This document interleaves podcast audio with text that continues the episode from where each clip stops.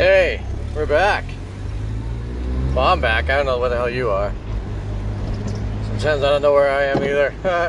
uh, so, what happened the other day?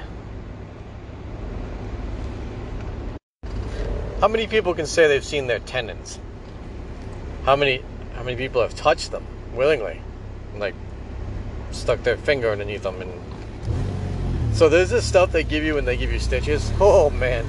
I don't it's some kind of stuff and they put it in my finger and I mean right through my finger and like everywhere that anyway there was a lot of it in there. My finger was all blown up.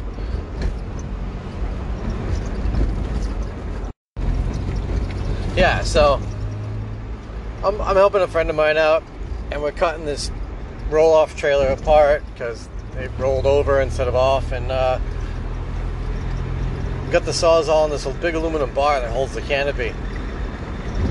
I'm going, I'm going, and we're getting near the end, and uh, my buddy says, Look out, that thing's.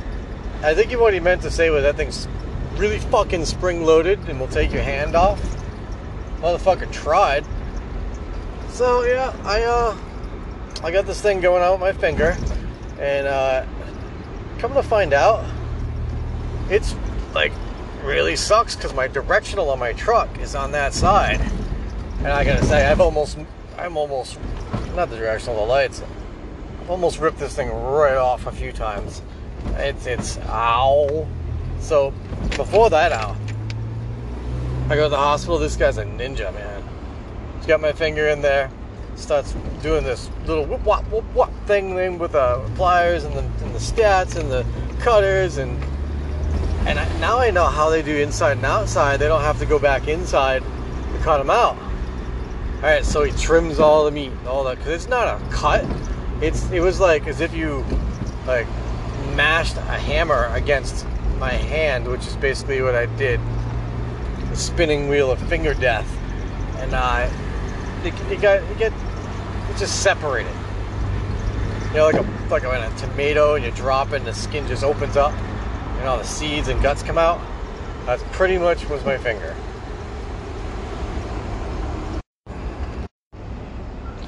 And you know me, I, I got my hands stuck in everything. That's why the ladies like me.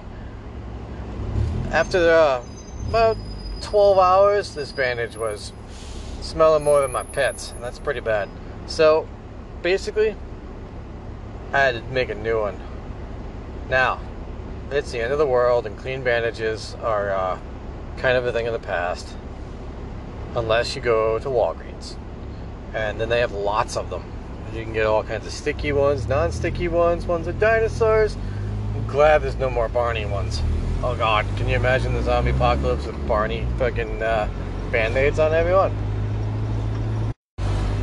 So it's the radio, and you know we're here for music, and uh, you thought this was going to be some kind of a smashed meat, like I took your words, metal song and stuff, right? Oh, I guess it should be, but nope. We're gonna hear one from Air Supply, brought to you by COVID and its sponsor, COVID Air. We're here for air because we can make lungs and you can't anymore. So that as if, as if the hand wasn't bad enough, I've got this compass problem. I I've gotten four compasses in the past two weeks, and then they just decide to not know how to be a compass. Uh, I wonder what that means kind of strange shit that I get myself into. Foraging in the dark, reaching my hand into things to feel if they're sharp or bitey, and smelling them to see if they're any kind of useful.